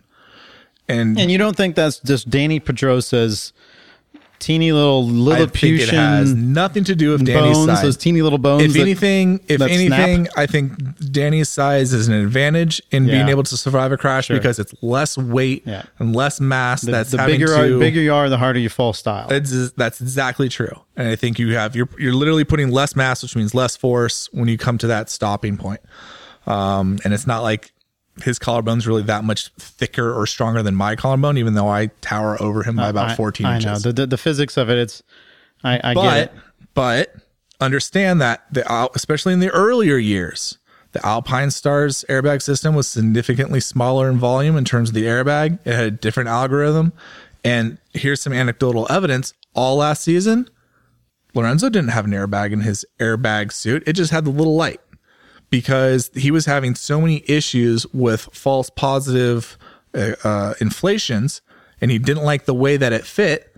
He just took it out. He's like, I'm done with this. You guys can pay me and I'll have the light light up, but I don't want to have the airbag suit in my airbag. Well, now these things are becoming compulsory. Uh, 2018, all GP riders will have to have an airbag suit. I believe for the 2017 season, Lorenzo's contract stipulates that he has to run the airbag because this information got out and everyone's like, so you don't use the super special system because you don't like it? Well, that doesn't look good. So that's where I start saying, I'm like, well, you know, I think Alpine Stars is a step behind in Dainese and maybe they're catching up. Uh, I just got an Alpine Stars airbag suit. They haven't sent me the airbag part of it yet. I just have the leather suit. They figured they already you you're the airbag, right? I, am already, I'm self inflating. um, it's we- hot airbag as opposed to a cold airbag. It's hard enough fitting that ego in the helmet, let alone in the suit. Let me tell you. Um, but you know, so so there is interesting things going on in the space, and I, I don't want to sit here and be like, you know, this is how it's always going to be. But I do think Alpine Stars has been playing catch up for the last few years, and you look at the number of collarbones that Danny has broken. And the seasons that it has cost him, especially the last last season, he didn't do well at all. But in the 2015, 2014, 2013 seasons, Oh, man, that poor guy. he was a contender. yeah. And you know, I'd have to go back and look at what the point tallies looked like and how many races he missed. But there was, I definitely remember him being in the points hunt, and that would have changed a lot of things in how other people were racing. And I'm not saying like absolutely for sure if he was in Dainese or another brand. Well, I guess it would have to be Dainese. There was no one with an airbag at the time. Um, he would he would be the champion, but it he I think he would have had The, a the, ch- the better would have been better. Yeah, sure. Now, now for someone like Danny, like you know, I don't, I don't know what the pitch is. Maybe, maybe the paycheck is the reason. Maybe he believes in Alpine Stars. Maybe he doesn't see a difference in the technology. Maybe he doesn't care. I- I think he does, but you know, there's Yeah. a lot of factors there, and and understand that all these motorcycle racers are going to make every dollar they're ever going to make by the time they're 35, if they're lucky. You know, some of them will go on and maybe do a commentating gig. Some of them will get to go do special little. Some of them might stretch it out to 40. brand ambassadors Maybe, or whatever. right. But the truth be told, the millions of dollars that they're going to have to live off of as an investment, they're making it right now. So that idea of like, yeah, I want to get that quarter million dollar contract from Alpine Stars, but Dainese is only offering me product. Well, quarter million over a year is a million, or quarter million over a few seasons adds up. So that could be the difference of you know me having a house in Monaco and a house in you know Montreal. Yeah. That's tough. That's tough. And unless you're the the the rider there and know their personal financial situation, it's you know it's hard to sit here on, on the couch and, and and judge them for it. but it's definitely something they have to weigh. And and it's the same thing with Lorenzo. Like I'm sure he took that HJC contract because it was a significant amount of money more than Arai or Shoei or whoever was willing to pay him. It certainly cost him points. Yeah, There's no sure. doubt about that. Yeah. You know, so the potential's there. And, you know, does that happen very often? I don't know, but it's there.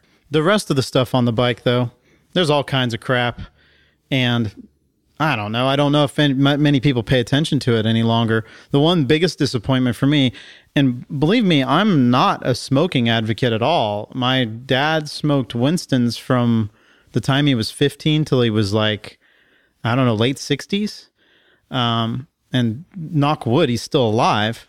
But that's a bad deal. I was around it a lot. I hate smoking. I, I think it's pretty bad. Um, I would never do it. I've never done it. But it brought money into the industry, and I have no problem with advertising. I know a lot of people find that like like the there's a reason why it's gone is because of the amount that affects kids and like the advertising itself. But um, I I have no issue with it. So I I think it's a bit of bummer that there's not these awesome liveries from. Again, we were just talking about this earlier in the show. A lot of the liveries that I poked at, um, uh, Lucky Strike, Gauloises, Chesterfield.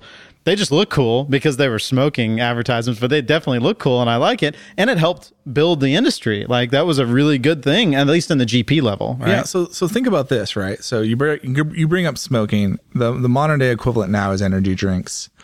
Um, yeah, that's just kidney stones, though, right? That's not cancer.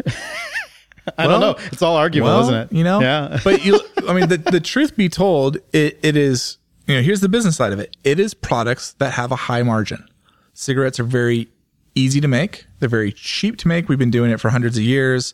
We sell them at an inflated price. Now, some of that is tax, but make no mistake, the tobacco industry is laughing all the way to the yeah, bank. sure. you know, we joke about it with with energy drinks. It's sugar water. It literally is sugar water. it really it costs pennies, pennies on the dollar to make.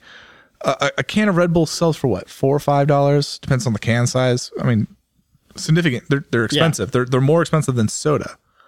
Um, as a big soda drinker, I'm I'm very aware of the price of soda. Um, but it literally costs them probably like a cent to two cents to fill that product. So when you go and you sell a can for like ten dollars and it makes and it costs you ten cents to make it, you you all these business models. What I'm trying to get at is all these business models are centered around marketing, and you have to be a marketing savvy firm to to do it right. And it's the same with like Oakleys, right? What are Oakleys? They're plastic. They're plastic Dude, they're thermonuclear protection. right? You know, but it's just plastic with, with plastic lenses with like a UV coating and Yeah, I know, but it's all special. It's plutonite or something, are- right? But it's bullshit. It is plastic. It is. Dude, I was- it might be. You know, it's it's like like you can get out the scientific name for a polycarbonate. You Yeah, I know, know. plastic thing, and it's like, yeah, that's just fucking. Uh, I ate it up when I was a kid, though. All me and all my friends there in But Central much? Texas. but how much does that shit up. cost? Yeah, and they're a hundred and hun- to two hundred dollars per And they're set. making them for like a dollar or less Yeah. in China. sure.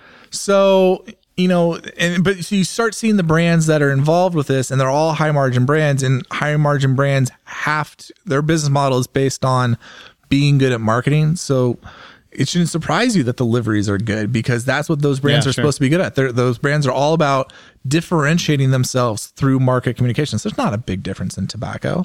I mean, you can sit there and be a connoisseur and say, "Hey, these taste different than those," and I enjoy sure. these different. Just the same as like I like Mountain Dew, but is Mountain Dew really different from Coke or Pepsi or Sprite? Eh, you know, like if you want to get into it, like I notice a difference. I As can a sugar you. sugar delivery But it's system, just no, it's just Yeah. sugar water that's carbonated and it's a different color. And it's the same thing with sunglasses. Is there really a big difference between Ray Bans and Oakleys? Just the style, just the marketing.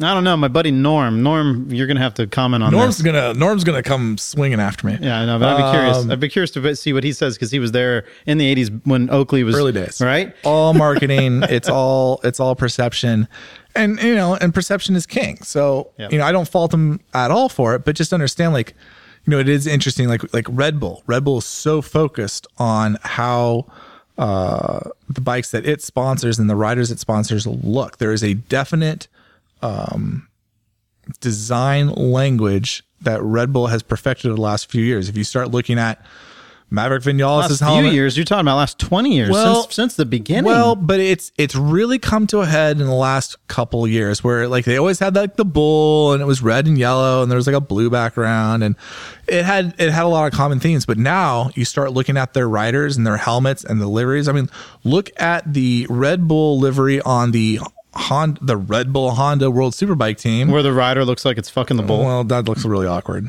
I don't think That's true. I wish I can't wait to see the pictures. I haven't gotten a chance to. it is. It's you not. need to get a blow up picture of that. it's, it's I'm making the notes. It's not good. Show notes time. Show notes. Where were you on that?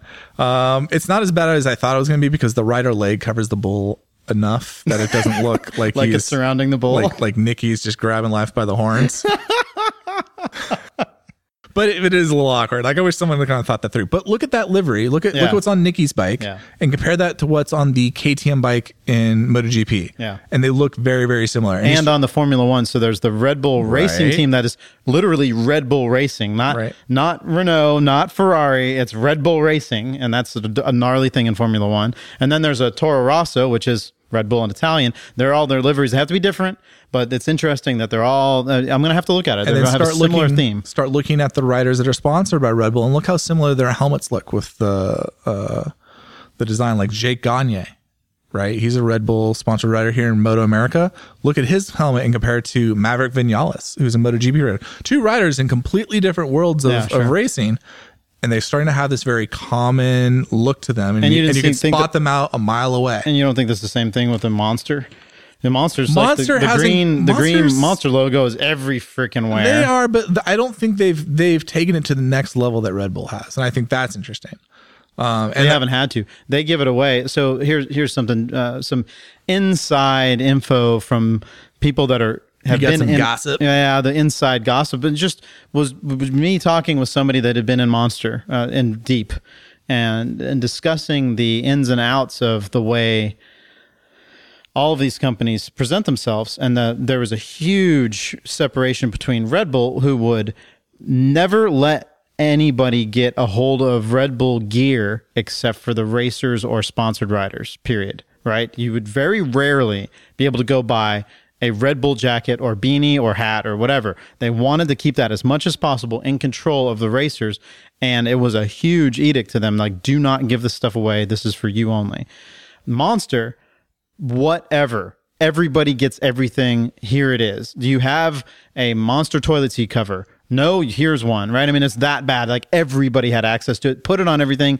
You see sponsored monster riders and drivers everywhere on the streets of Portland, Oregon. I'll tell you that right now. They must be paid a ton, right? That Monster M is covering everything all over the place. And it, I think it devalues it and it does make it cheap. Whereas the Red Bull has still, and what Red Bull has chosen to do, instead of just blanket cover every fucking form of racing, including put Monster on a, on a horse that's racing, they, choose these weird, amazing, interesting, dynamic things like the dude dropping from 80,000 feet or um, the Red Bull straight rhythm or very interesting focused events, which I think that- is cool. They can do that because the margin on their product is so high. They can afford to be their own marketing company. And that and that's that's Yeah. Red Bull's business model is. Sure. They want to be in high profile, highly active, highly lurid events.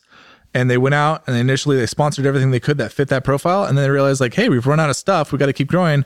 We're gonna start making our own events. We'll do Flugtag. We'll do, you know, that's where people run off a ramp into the water with man-made aeroplane bullshit. Looks like fun. Yeah. Um, we'll do, you know, They're not too, they don't take themselves too seriously either. No, that's no, the no, thing. no, no, like that, that is a fun event. I want to go do that one sometime. no, no, that's a really neat thing. I get it. But, then also something like Red Bull Straight Rhythm, which brings in straight rhythm. They Yep. start doing their own media events, and it's because they can get away with it because one, the exposure is so high because they're doing in this crazy stuff that people have to watch. I have to see this guy jump out of a space capsule and you know skydive into the back to the Earth. Right. So they do the more extreme stuff and it makes you want to just, well, I don't know. It Does it make me want a Red Bull? Not necessarily. but we're talking about it. Yeah, it sure. doesn't matter. And Yeah, and, good and that's where I would say like I think Red Bull does it right, but I also think Monster does it right because that idea of like why do we see all these sponsored drivers around Portland as you say?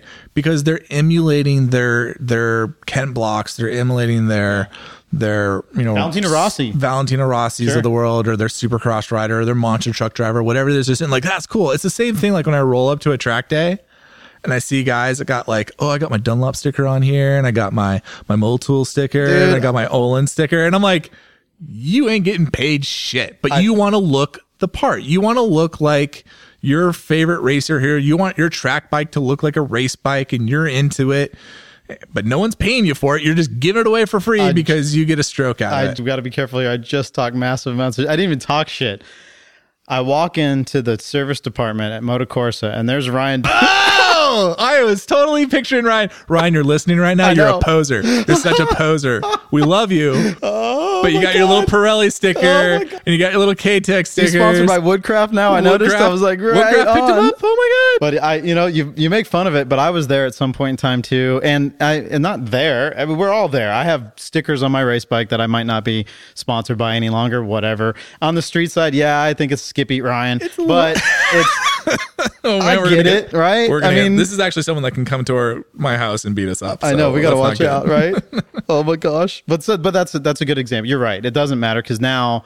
Uh, who knows that person? He he goes to a track day. Seriously, somebody might buy Woodcraft rear sets just by virtue of that fast rad dude on the Panigale with the sweet, sweet, sweet gold wheels. Or they- has that on his bike. Or they see the rear sets on the bike and say, "Hey, those look good." Oh, Woodcraft. Okay. Yep. There's a little of that, and that's and that's fair, and that's totally fair. And I had a thought, and I totally lost it. Where was I going? well, are you sponsored by anybody? Do you have any stuff on any of your? Don't really. Nothing. No. But I'm I go like the other way with it almost. Where I'm like I'm so averse to to being being the brand person. Like if I bought a pair of Oakleys, I'd probably just rub the Just scratch, off. scratch it off. Yeah, sure. I was that way with the Christini in the beginning. I took off all the stickers, but then I'd get weird questions all the time. And now I just emblaze it with all the Christini logos on the on the bike, and uh, people then know. Okay, that's Christini. All right. that and that that that thank you because that that primed me for what I was trying to say. I don't have too much of an issue with it on on like high level. Like like my my level of caring should always be measured on a spectrum. You know, like like Yep. like little caring to a lot of caring. I will always argue the the issue, even when it's that little caring. So if I sit Yeah. here and act like I really care about this, I really don't. I'm telling you, like my level of caring Yeah, is sure. like two percent yeah. but I do like the fact that like look at the brand engagement that shows because that's what that is, and it's the same thing with the Skippies driving around with the monster logos on the cars. It shows the level of resonance that that brand has with that person. If our buddy Ryan wants to go put Pirelli stickers on his bike and Woodcraft stickers and Oz wheels and K Tech and I'm trying to think of all the other little goodies. He's got a pretty sweet little bike. Uh, I'll make sure in the show notes to get all of uh, Ryan's sponsorship and make sure to give him a little plug. But but you know if if if he feels enough of a connection, or if anyone feels enough of a connection to a brand to want to put that on their bike, then that means that brand is doing something right. You know, and that and that's the same reason that they sponsor a rider. It's it's the same thing that they're tapping into. Except one's getting paid and the other's buying the product. It worked for me for Arai. In the beginning, I saw all my favorite racers with Arai helmets. Period. A couple had Shoei, and I owned a Shoei when I was younger. But I knew the best racers had Arai. And then being in the AMA paddock, all the best, ra- all the people who were getting paid the most or had the best rides. Well, were that's why they do it. right? But then I, you- I ended up on KBC at the same time. Matt Mladin of all people came, ended up on KBC. It was the same year. It was 2003. So there's Matt Mladin, who was just dominant. And he was r- wearing these helmets. That was one of the reasons where I was like, "Oh, well, that's the what he wears. Sure, I'll do that because he had done it. So it must be safe and good. And it wasn't an Arai painted like another helmet, which I'd seen before. We'd seen it with boots, I'd seen it with leathers, and I'd seen it with uh, with helmets where people would disguise a helmet that they really wanted to wear. Same as we were talking about earlier in the show. Oil, yeah, I might put Silkolene on the side, but I'm totally using Castrol because I like this. Whatever, right? So that's that's an extreme of it, but for sure. That's a big deal, and I. The fact that is now, if I'm going to go buy an, a, a helmet, my personal money, I will tend to go towards Arai, right? Well, that's the, that's the interesting thing that um, I was actually having a text message conversation with my colleague Adam Waheed about in, in terms of influence and and just the fact that us as journalists, what we wear at a press launch has a lot of influence, and that's why you see certain brands that are switched on, Yeah. being like, oh, oh, Jensen, you're gonna go ride the new Whammy Blammy bike. Let's make sure we get you in our stuff. What can what do you need? Do you need gloves? Do you need a helmet? What do you need? Boots? Let's Yeah. let's get you let's get you Means kitted a up lot to them. because they understand that when people see journalists or racers or whoever in these magazines or online wearing that gear, it influences them. I have had people come up and tell me, I bought an AGV helmet because I saw that you wear a lot of AG helmets, AGV helmets at your press launches and in your Instagram photos and things like that. I noticed that you got a Dainese suit and you said good things about it. So I bought one of those too. And it's the same thing with racers. Like, hey, I noticed that all the TT guys wear Arais or all the people in the Moto America paddock wear Arais. Does that mean Arai's the best helmet on the market? Nope, but they got their product in the right place. Same as Dainese did, same as, you know, any of these other brands that are switched into it where it's like you realize that these people are going to be influencers, that people are going to emulate them, but also trust this idea of like, well, he's wearing this, so it must be good and getting in on that on that action. I see people get like locked into kind of like the helmet brands that they like. And, and I do think there are some bad brands out there and I do think there are some good brands out there. And I think there are brands that are in between. But when it comes down to safety, I would say 95% of the time, they're probably all the same. I think the rest is marketing. And I think and that's why I say like when you, when I look at the data, I see a weak correlation between price and crash test results. I see a high correlation between price and features And comfort. and fit and finish Yeah, sure. and graphics. Right. I want optical clarity.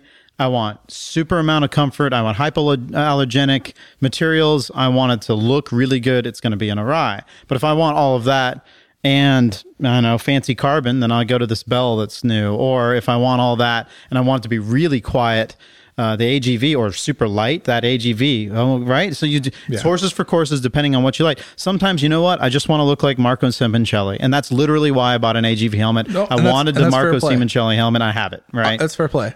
Just just wrap it up. I would say any company, any helmet company that has an in-house crash test rig is probably a helmet I would buy a helmet from. Fair enough. You should you should have that listed. In fact, I'm gonna make show notes. Listed helmet manufacturers that have in-house Off the top of my head, uh, AGV, Bell, Arai, Shoei, Schuberth. I might be missing a couple there, but those would be those would be my go-tos. Yeah, sure. Okay. Very cool. So from a marketing standpoint, and I guess we've got on a huge tangent from uh, going from sponsorship, but it, it all plays It's together. all it's all the same because because the sponsorship is there to be part of that marketing. Let's understand that racing is a marketing pursuit. Oh yeah. So so Entertainment it's entertainment because of the because marketing. it's marketing. Yeah. Uh, it's not like it's not like basketball is is basketball or like I would say ball and stick sports, but by and large are sports based on entertainment. You go and you're going to buy the team jersey, you're going to buy the eight dollar beer, you're going to get your tickets, and that's what that's built around. You don't see like. I mean, you'll see like Nike and stuff kind of in there. Yeah. But it's not like Michael Jordan was walking around with this huge Nike sponsored thing and he had like little armbands up and down all the of them swooshes, the swooshes the everywhere. swooshes everywhere. Yeah. It's not like that. Whereas like obviously motorcycle racing, they are walking billboards. Their leathers are walking billboards. So it's it's a different business model in that regard, which is which is interesting. Um, but we should wrap it up. We're we're really long in the show. Uh, thank you, Kyle and Sarah, for sending in that message. If you would like to ask a question on the show, please send an audio file to two enthusiasts at asphaltrubber.com. Uh, we like playing the audio ones. I, I, we definitely like getting your emails and your, and your questions there, but it's more fun when we can share them with other people and talk about on the show because, as you can tell, Quentin and I fall into rabbit holes pretty easily. And that's a good time around for everyone. So, Kickstand oops. kickstand oops. Good talk. See you out there. Later. Oh, I got my Dunlop sticker on here, and I got my my tool sticker, and I got my Öhlins sticker, and I'm like, you ain't getting paid shit. I walk into the service department at Motocorsa and there's Ryan